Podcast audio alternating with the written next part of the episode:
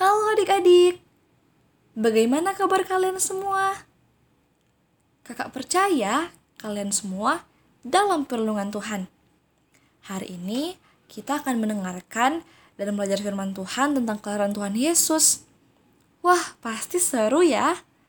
Kita pasti bersuka cita karena juru selamat kita telah lahir di dunia. Sebelum mendengarkan firman Tuhan, kakak mau ajak kita semua untuk memuji Tuhan dengan lagu yang berjudul Mari Kita Bersukaria.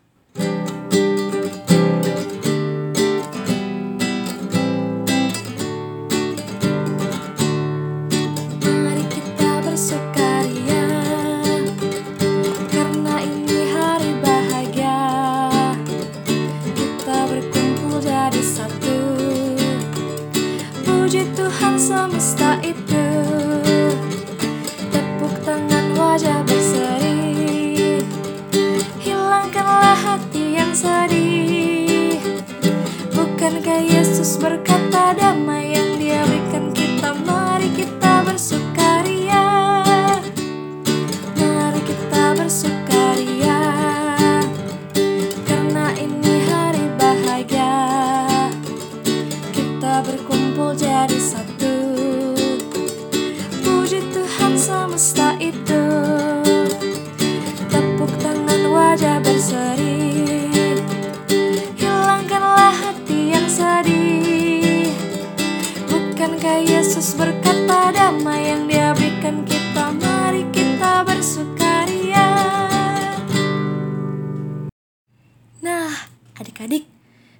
Karena hanya Tuhan Yesus sajalah jalan kebenaran dan hidup Kakak mau ajak kita semua untuk berjalan bersama dengan Yesus Yuk sekali lagi kita memuji nama Tuhan dengan lagu yang berjudul Jalan Serta Yesus.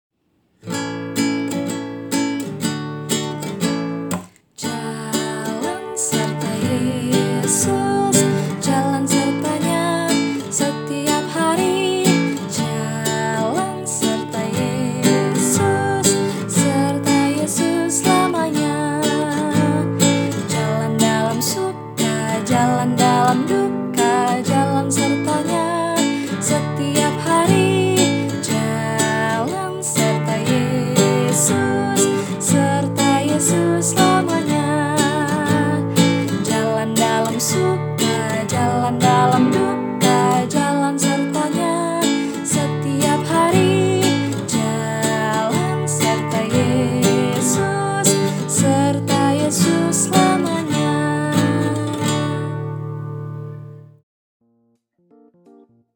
adik-adik. Di episode kali ini, kita kedatangan tamu lagi nih. Kali ini ada teman kakak yang jauh lebih senior dari kakak. Nah, teman kakak ini akan berbagi cerita yang menarik tentang bagaimana rasanya menjadi seorang ayah atau seorang papa. Wah, siapa ya dia ini? Halo adik-adik, Wah, halo. perkenal. Iya, perkenalkan namaku Kak Gottlieb, tapi biasa teman adik-adik ya sama dengan teman-teman kakak bisa panggil Kak G.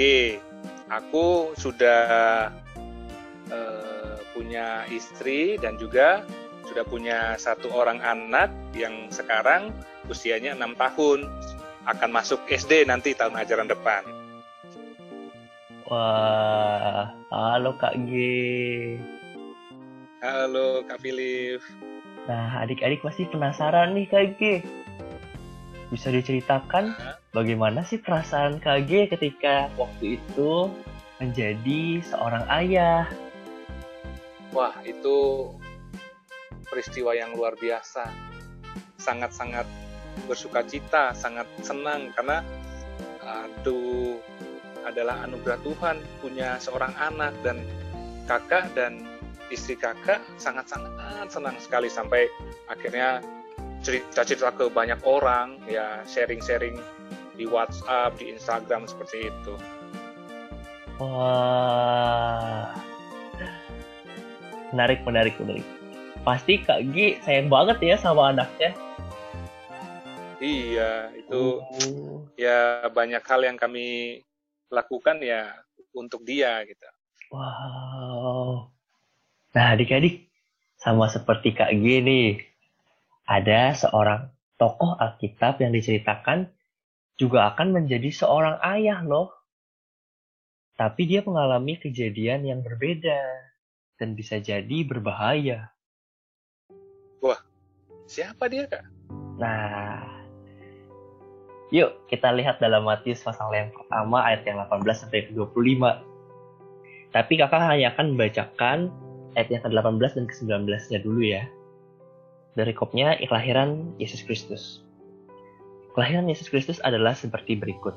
Pada waktu Maria ibunya bertunangan dengan Yusuf, ternyata ia mengandung dari roh kudus sebelum mereka hidup sebagai suami istri. Karena Yusuf suaminya seorang yang tulus hati dan tidak mau mencemarkan nama istrinya di muka umum, ia bermaksud menceraikannya dengan diam-diam. Ternyata calon ayah baru ini namanya Yusuf. Yusuf ini punya seorang tunangan namanya Maria. Tunangan ini artinya orang yang akan segera menikah, tetapi belum menikah. Akan tetapi ternyata Maria mengandung sebelum menikah dengan Yusuf. Alkitab mencatat bahwa Maria mengandung dari Roh Kudus. Wah, ini pasti Yusuf panik dan galau ini kak. Iya pasti. Soalnya sebagai seorang laki-laki, apalagi laki-laki dewasa, tentu Yusuf sudah merencanakan banyak hal adik-adik. Akan tetapi Hmm. rencana itu seperti buyar, runtuh, bisa jadi gagal.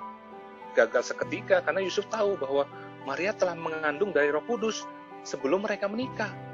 Hal ini sangat berbahaya karena adik-adik pada zaman itu kalau masyarakat tahu, waduh, Maria bisa Oh. dilempari batu sampai mati. Waduh, nah ini Yusuf sangat mengasihi Maria, tentu tidak ingin hal itu terjadi. Nah, bener nih. Bener kata Kak G. Lalu Yusuf mulai buat rencana baru. Dia bermaksud untuk menceraikan Maria diam-diam tadi di ayat yang ke-19. Menceraikan artinya tidak jadi menikahi Maria. Yusuf bermaksud melakukannya diam-diam agar Maria tidak dijatuhi hukuman mati. Ya, Yusuf mungkin berpikir bahwa ini satu-satunya jalan yang bisa ia ambil dan ini jalan terbaik bagi dia dan juga bagi Maria. Akan tetapi, rencana Tuhan berbeda dengan rencana Yusuf. Kita coba lagi baca ya di ayat yang ke-20. Tetapi ketika ia mempertimbangkan maksud itu, malaikat Tuhan nampak kepadanya dalam mimpi dan berkata, Yusuf anak Daud, janganlah engkau takut mengambil Maria sebagai istrimu, sebab anak yang di dalam kandungannya adalah dari roh kudus. Ayat yang ke-21, ia akan melahirkan anak laki-laki dan engkau akan menamakan dia Yesus. Karena dialah yang akan menyelamatkan umatnya dari dosa mereka. Nah, malaikat Tuhan kemudian datang dan mengatakan kepada Yusuf, bahwa Yusuf tidak perlu takut dan harus tetap mengambil Maria sebagai istrinya. Loh, loh, loh, loh.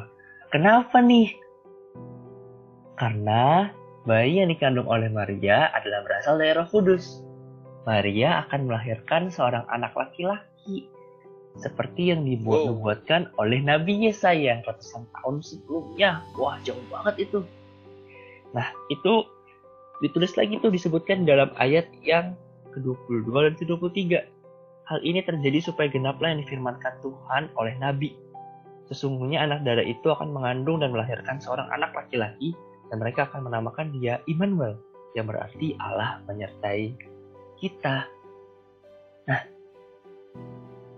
Yusuf harus memberi nama bayi bayi laki-laki itu Yesus karena dialah yang akan menyelamatkan umatnya dari dosa mereka. Wah, adik-adik, ternyata apa yang dipikirkan Yusuf sebagai rencana yang paling baik berbeda dengan apa yang Tuhan rencanakan ya.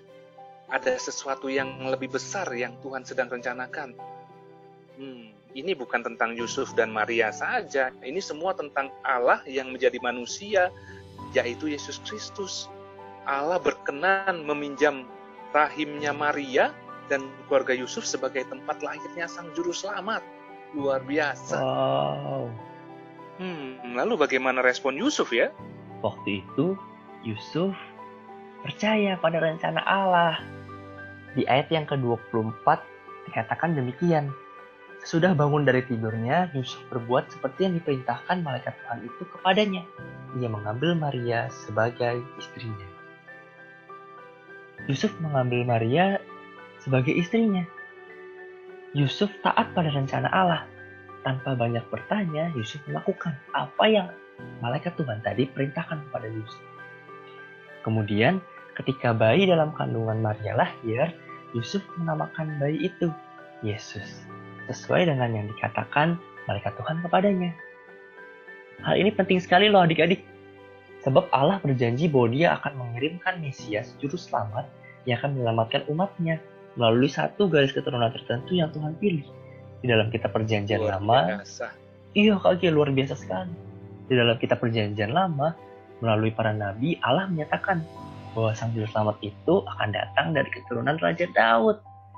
Kita sudah mempelajari silsilah kelahiran Tuhan Yesus di episode-episode sebelumnya nih. Dan kita tahu sekarang bahwa Yusuf adalah keturunan dari Raja Daud. Dengan Yusuf menerima Yesus sebagai anaknya, maka Yesus adalah sungguh keturunan Daud. Dan Allah telah menepati janjinya dengan sempurna kepada umat Israel. Wah, jelas sekali ya.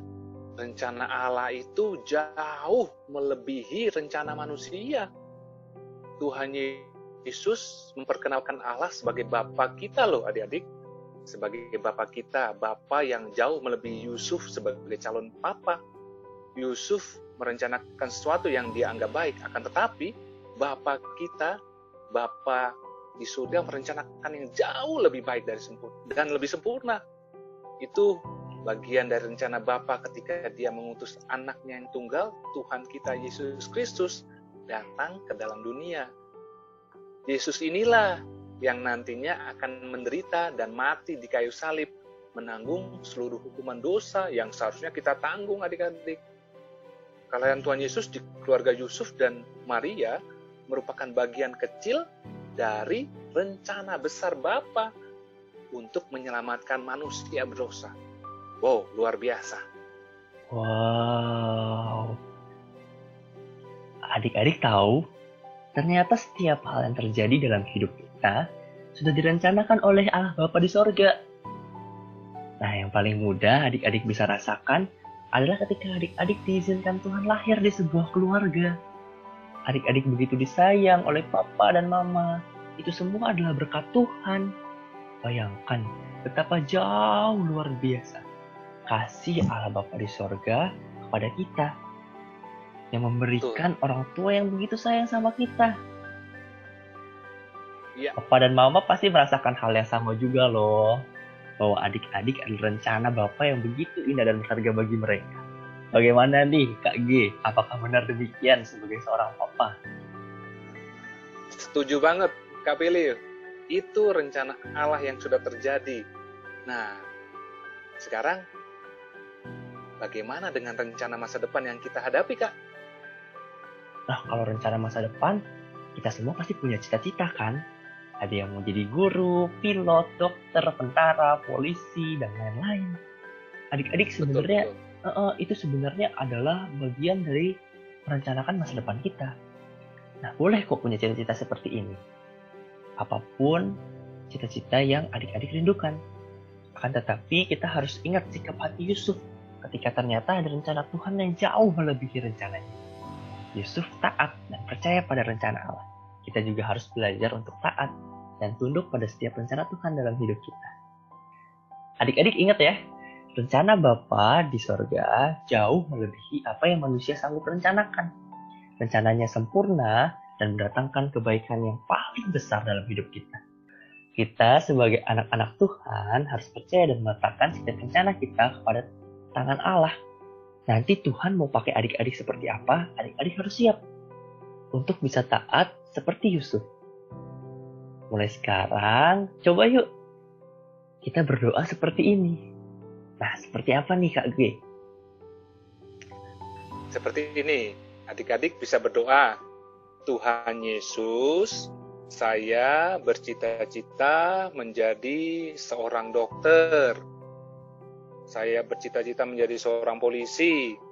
Akan tetapi, biar kehendak Tuhan yang jadi. Ajari saya untuk menjadi anakmu yang taat dan setia. Wah. Adik-adik, kita juga bersyukur punya mama, punya papa, punya orang tua, punya keluarga yang begitu mengasihi kita. Orang tua kita adalah rencana Allah yang tidak ternilai dalam kehidupan kita. Keluarga kita adalah hadiah Tuhan yang sangat luar biasa. Kakak mau ajak adik-adik nih, saat ini, mungkin sebelum tidur, atau mungkin uh, saat adik-adik sedang melakukan kegiatan apa pun, yuk peluk papa, mama, kakak, adik, dan bilang kalau kalian sayang sama mereka. Ini sebagai bentuk ucapan syukur atas rencana Allah dalam kehidupan adik-adik. Ya, betul adik-adik. Jangan lupa ya, peluk papa mama. Nah, yuk kita doa penutup untuk selesai merenungkan firman Tuhan ini. Mari kita berdoa. Tuhan Yesus, terima kasih karena kami kembali belajar untuk melihat bahwa Engkau Allah yang luar biasa. Kami punya rencana-rencana, cita-cita, tetapi lewat renungan firman Tuhan hari ini, kami belajar bahwa Engkau punya hal-hal rencana yang lebih besar daripada apa yang pernah kami pikirkan Tuhan. Tolong kami agar bisa terbuka untuk mau menerima rencana-rencanamu yang luar biasa itu Tuhan. Terima kasih Tuhan. Di dalam nama Tuhan Yesus kami berdoa. Amin. Amin. Nah adik-adik, sekian dulu ya episode kali ini. Sampai jumpa di episode-episode berikutnya. Terima kasih juga sampai untuk adik-adik. Sama-sama Kak Philip. Ya, sampai jumpa adik-adik. Dadah. Dadah semua.